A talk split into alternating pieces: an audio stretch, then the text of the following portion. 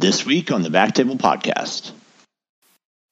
Yeah, I think the days of um, just doing procedures on patients and and looking at the Natalies of the world and say, "Here you go. I did the procedure. You're on your own." Um, you won't have a service. I, I, I don't think that that's possible in 2018. Yeah, and I think that that is really really helpful to me. That Julie's the one ordering the post procedure labs as often as necessary, making sure that you know their liver functions okay, that their pain is controlled or appropriate after the procedure, because um, like, like we've mentioned, oncology is becoming so complex. I've trying to keep up with my own with my own stuff on how to manage patients and and I think you know the person doing the procedure really needs to be really involved with the whole process beginning to end so that something some complication is not missed or that the patient's really handled the most appropriately and safely. Welcome to the Backtable Podcast. Backtable is a resource created by IRs for IRs to connect with your colleagues and learn tips, techniques, and the ins and outs of the devices in your cabinets. Download our free iTunes app to access all previous episodes of our podcast, blog posts, and procedure specific content to help you grow your practice. Today's podcast is brought to you by Surefire Medical. Surefire's pressure directed infusion system improves selective delivery of embolic material and minimizes non target embolization. Learn more at surefiremedical.com. This is Michael Barraza returning as your host. Today we're learning insights to building a robust interventional oncology program through partnership between interventional radiology and oncology. I'm thrilled to welcome guests from both ends of the table. Dr. Julie Zayeta, an interventional radiologist, and Dr. Natalie Stanton, an oncologist, are joining us from Tucson, Arizona. We're thankful for the opportunity to learn from your experiences. Uh, thank you both for joining us. Uh, I was hoping you guys could just start by telling us a little about uh, what you guys are doing now uh, and the program that you've been able to build. Sure. We, um, I think the the biggest part of our program, or the thing that's made us most successful as a team, is that we have a very uh, robust tumor board conference to discuss cases uh, as a group with not not only interventional radiologists, uh, but also other medical oncologists, radiation oncologists, the pathologists and the and the surgeons that are involved with the patients. Um, I think that uh, this is most helpful because a lot of times we're all pretty uh, short sighted or uh, focused on our own discipline, and um, a lot of times the other the other pieces uh, give us uh, more insight or different ideas as to treatment to, to maybe patients that we didn't think would qualify or be able to use multidisciplinary approaches more effectively um, by our um, uh, our conferences. Our conferences right now are held every two weeks, so we're really uh, in contact quite frequently together. How long have you guys been working together? Um, well, I've been in interventional for 17 years, and then Natalie joined the team four years ago. Um, and this um, multidisciplinary conference really was the brainchild of, as Natalie said, realizing we all have different um, skill set to bring to the table.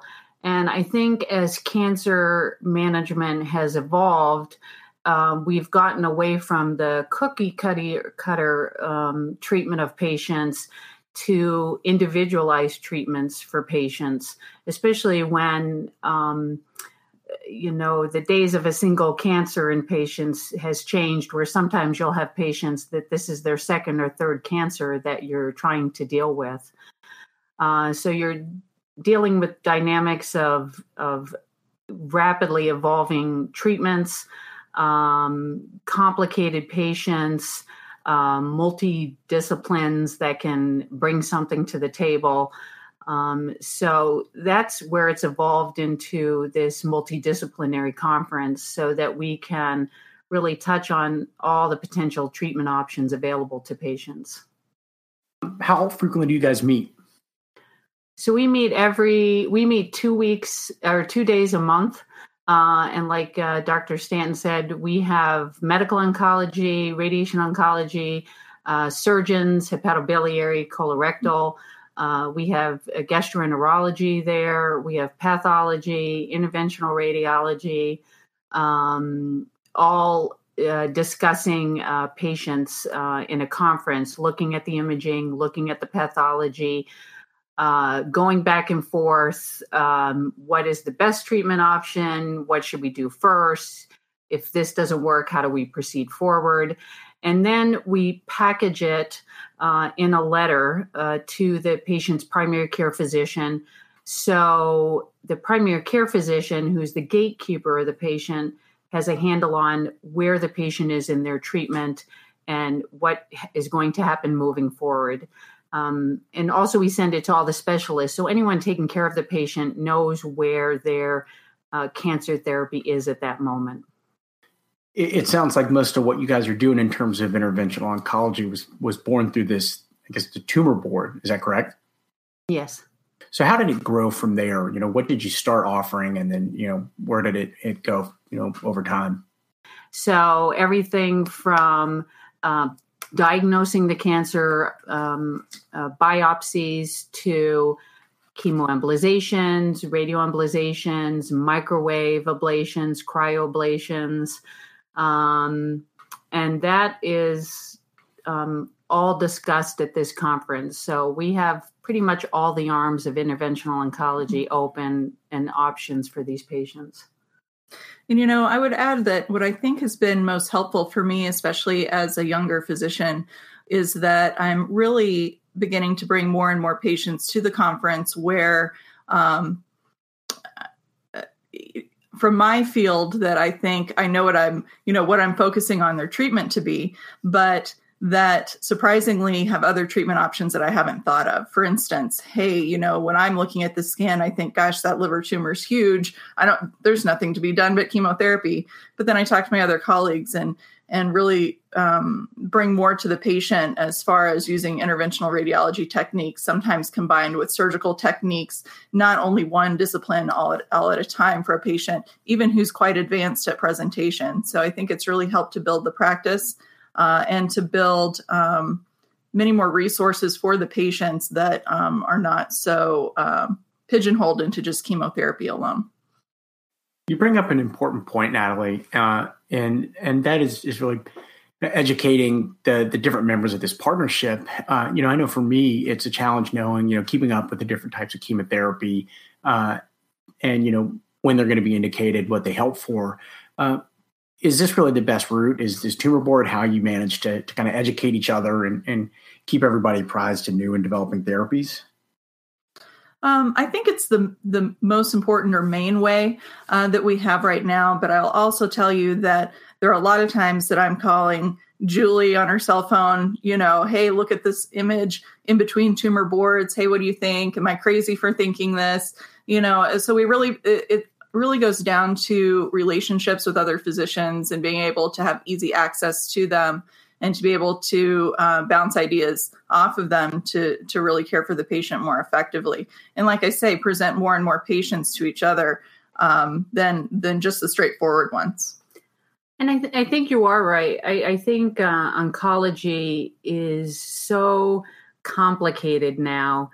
Um, and I think if you work in isolation, you're correct. It's very difficult for you to keep track of not only advances in your specialty, mm-hmm. but knowing the advances in other specialties so you can provide uh, good, reasonable advice in what to offer the patient. What I love about this conference, um, I certainly don't pretend to know everything, and I.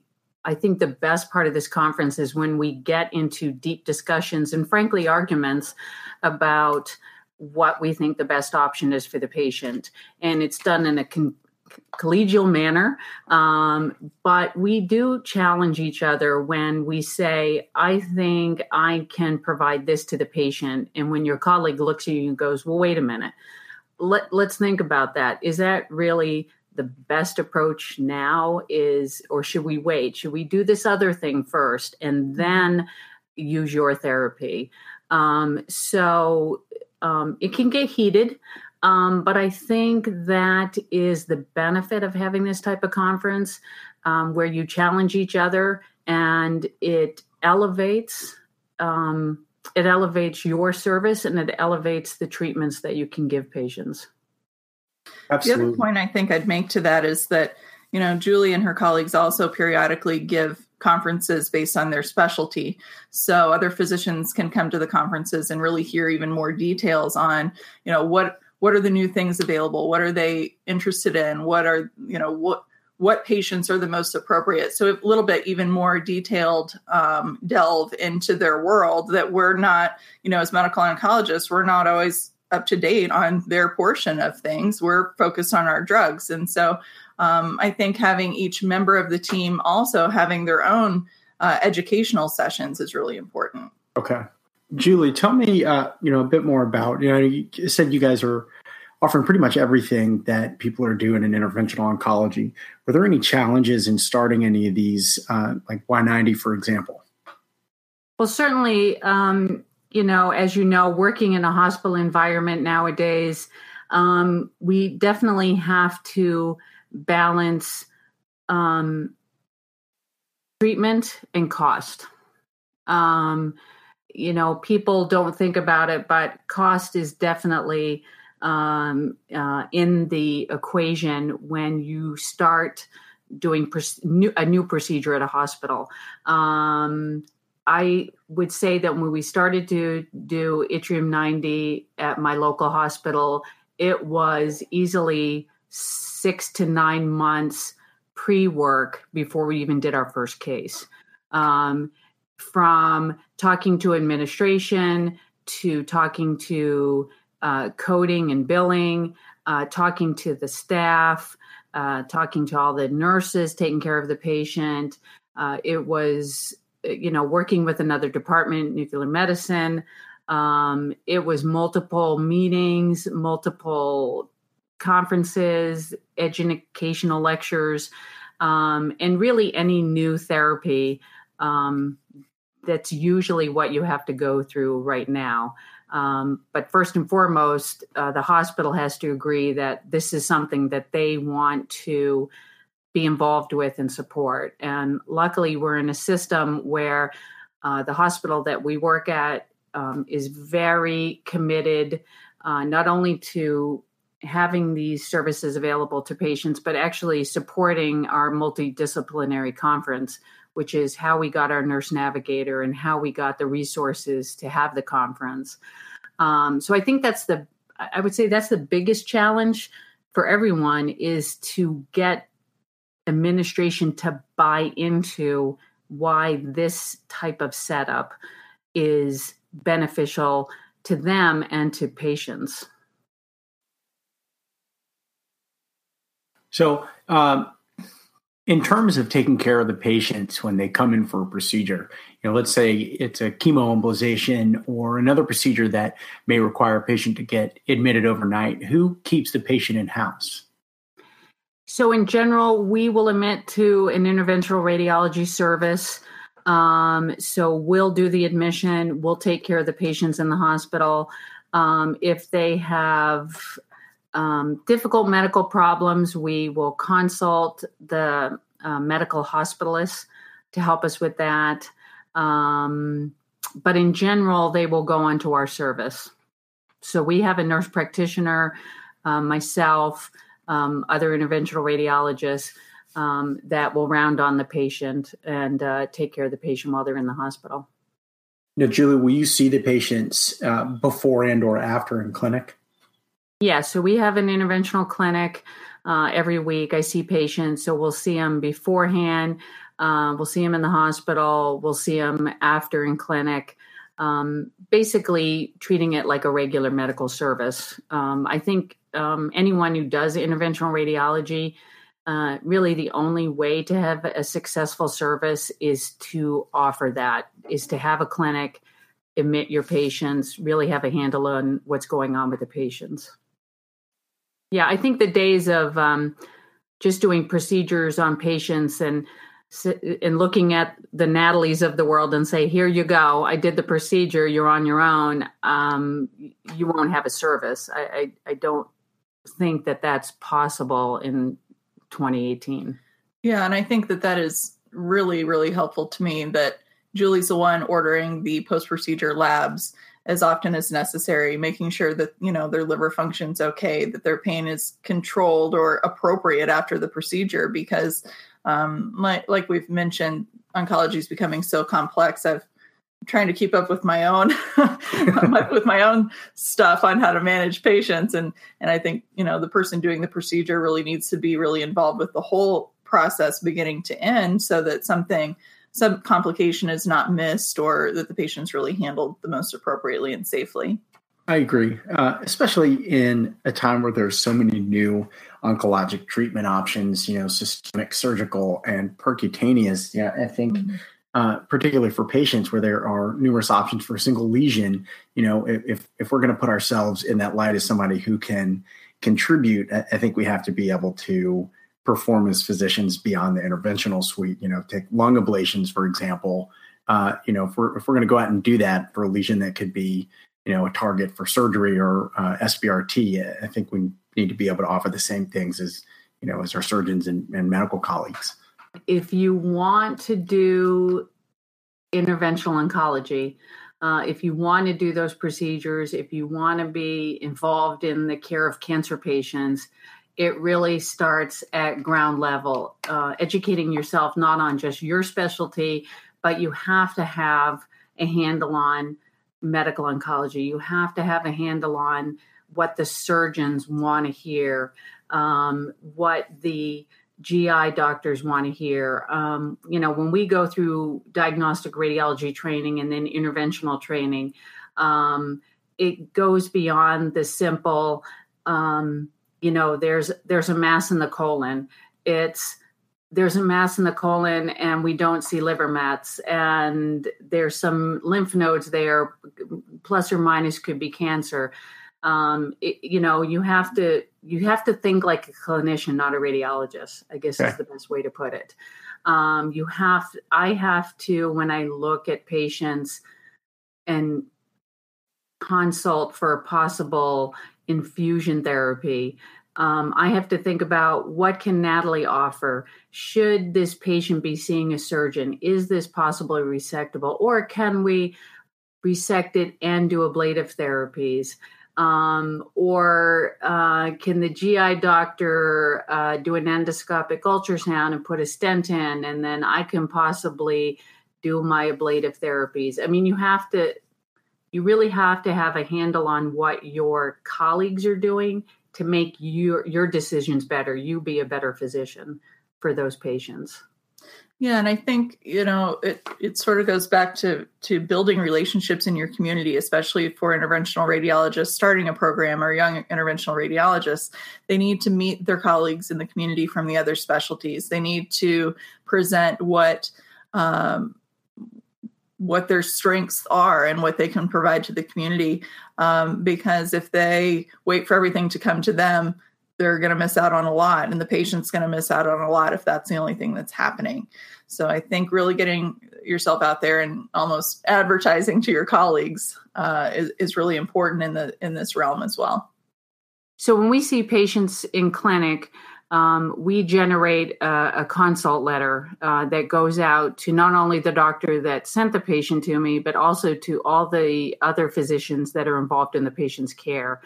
I think the biggest obstacle that I met when I started my career as a young interventionalist was to prove to other physicians that first and foremost, I am a physician, um, that I'm just not a technician putting in catheters into a patient, infusing things, and then calling it a day, that I am uh, directly involved in not only um, seeing that patient, but formulating a treatment plan, seeing the p- treatment plan done, but also seeing the patient afterwards to make sure that um, I have a handle on what's going on with the patient and I can move the patient to the next uh, treatment option. So I think for any young interventionalist, the important thing is is to remember you are a physician first and foremost. You're an interventional radiologist second. Um, and that is what I push to my colleagues is I can take care of your patient. You know, getting Julie's notes as a medical oncologist is one thing, but when I read it, it's you know it's a complete consult note. There's a physical exam, there's labs. She's reviewed all you know their images. Everything is there, just as if she would, the patient would go to any other physician's office. And so if if I find that to be impressive, I can only imagine what the primary care thinks about that, and that and the appreciation is really there that yes she's a physician. She's taking care of my patient. It's not like now i have to know what to do with this or lead the charge there. That that this is really a complete team of physicians not just somebody i'm sending off oh hey do this biopsy do this procedure and then she never sees them again. So um, it, it's really solidified um, the team approach and i think her practice and made and made it much more i don't know if credible is the right word but uh, really for everybody to realize yes interventional radiologists are physicians. They're not just technicians. And i think as a new oncologist me seeing that was really important. And and we never stop there. Um, when patients get their follow-up i'm reviewing the imaging i'm reviewing the labs and we're generating another letter saying okay now we've done this treatment now I've got the follow up imaging, I've got the follow up labs. This is how I think we should proceed forward. Um, and I think that's helpful um, mm-hmm. to clinicians. Um, you know, just on the side, my husband is an internist in town, and I've treated some of his patients. And I think, you know, usually the medical oncologist um, kind of know the direction we're going in mm-hmm. because we've discussed it in conference. But the primary care physicians to get a letter from an interventional radiologist saying, We treated your patient, we've got the follow up imaging, we've got a positive response, but we're not going to stop there. We are going to keep following your patients. And I always tell my patients when I see them in the office, You have me for life now. You're not going to get rid of me. I am going to see you through uh, your treatment and see you through all your follow ups. When you have these follow ups and mm-hmm. you know, mm-hmm. these letters that go out, do you take care of all this yourself or do you have somebody in your office to arrange this stuff? So we have a nurse practitioner.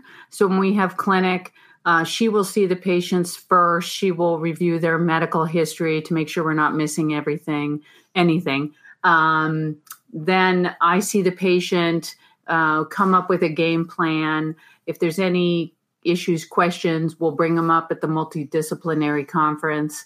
Um, and then I have the world's best secretary who um, has um, a very complex computer spreadsheet, spreadsheet, and she knows what my basic follow up is. So she will immediately contact the patients um, when it's time to get their imaging. She mails out the um, blood slips so they get their lab work on what date they need it on.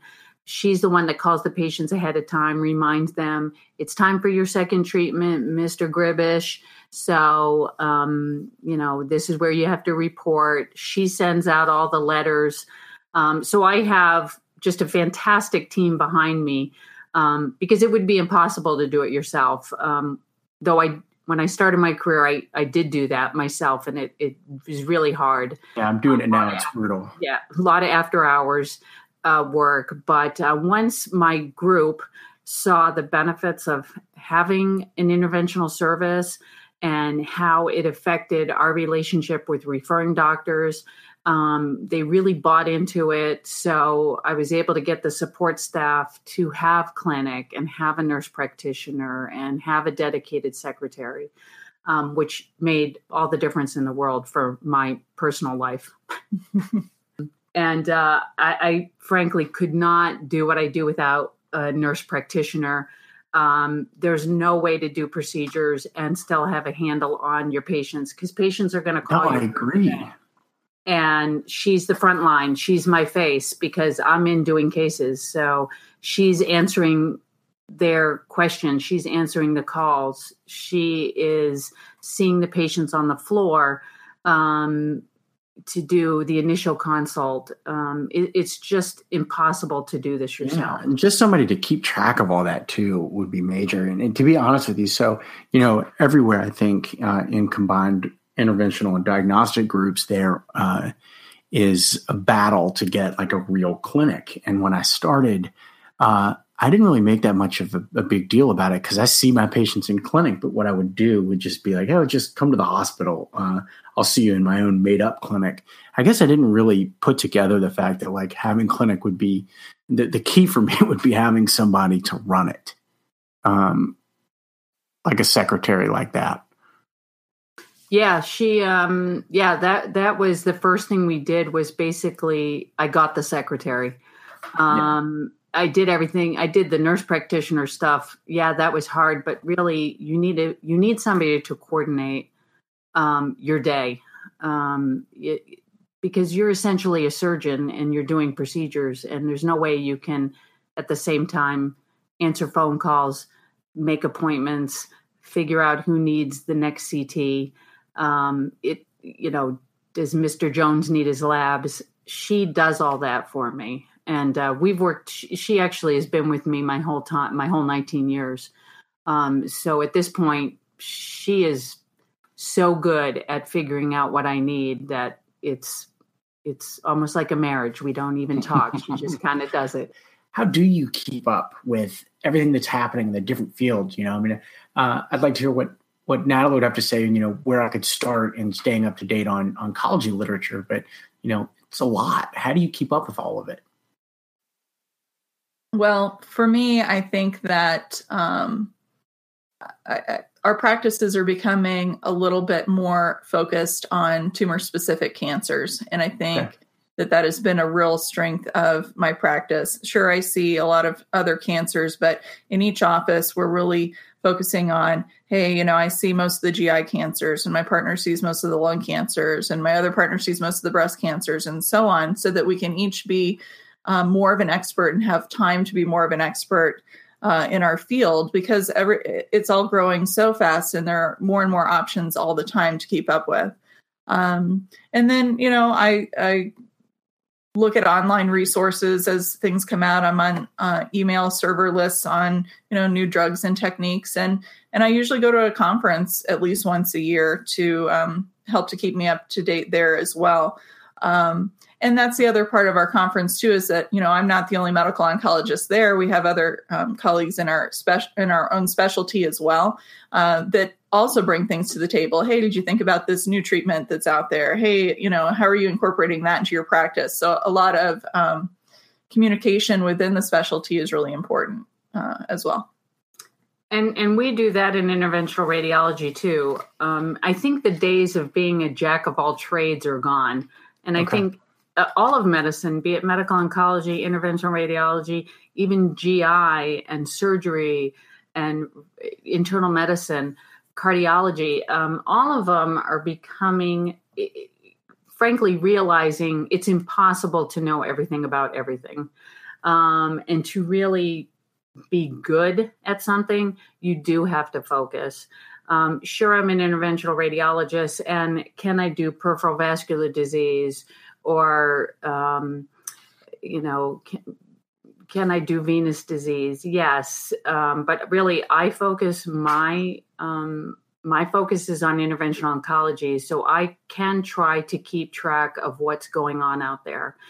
Um, we also we didn't mention it at our conference we always present a paper mm-hmm. um, a research paper uh, every time we have a conference. So each physician in in the uh, conference is responsible for bringing um, a paper to the table um, be it a new drug be it a new interventional technique be it a new surgery uh, be it new radiation uh, radiation therapy um, and they give a quick five minute here's what's out there, here's what's happening, here's something new on the horizon. Let's keep an eye on it.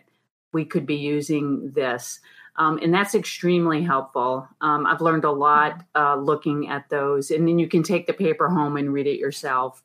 Um, so that has really helped. Um, and uh, you know, it, it's hard. It is hard to keep up on everything just in your specialty, much less your colleagues' specialties. Um, I know in interventional radiology, I do the same thing as Natalie. Um, I'm, I'm reading the journals, usually major conference every year, if not two, if I can. Um, the blogs, actually, interventional radiology, and I'm sure Natalie has them too in medical oncology. Um, there's blogs that are very up to date. You know, the problem with printed literature, it's always behind. Um, and even conferences are a little bit behind with the information you get. But if you read a blog that is updated every day, um, you'll read things where you're like, hmm, I, a, I didn't know about that particular technique or that paper. And wow, that's something I potentially could add on to my armamentarium of treatments. Are there any in particular that you recommend? Um, for interventionalists, I like the um, interventional radiology blog, uh, the SIR blog um, is extremely good and up to date. Um, I also follow um, um, a couple of the interventional groups um, that you can get on their Twitter account um, is helpful. I know everybody says Twitter, but uh, some of the things that people write they're actually interesting, provocative, uh, something you can look up. but uh, I always uh, I, I, love reading the interventional blog, and I usually read that every day because there's always something uh, interesting going on, both you know on the political end of interventional and the treatment end of interventional. I read it daily as well, and actually, Twitter has completely changed how I learn. I've learned more technical information on Twitter than absolutely. It's, it's incredible. Uh, and of course, uh, we'll plug our own. We love our Backtable blog. We're really getting some good stuff out there uh, and we'll continue to do that.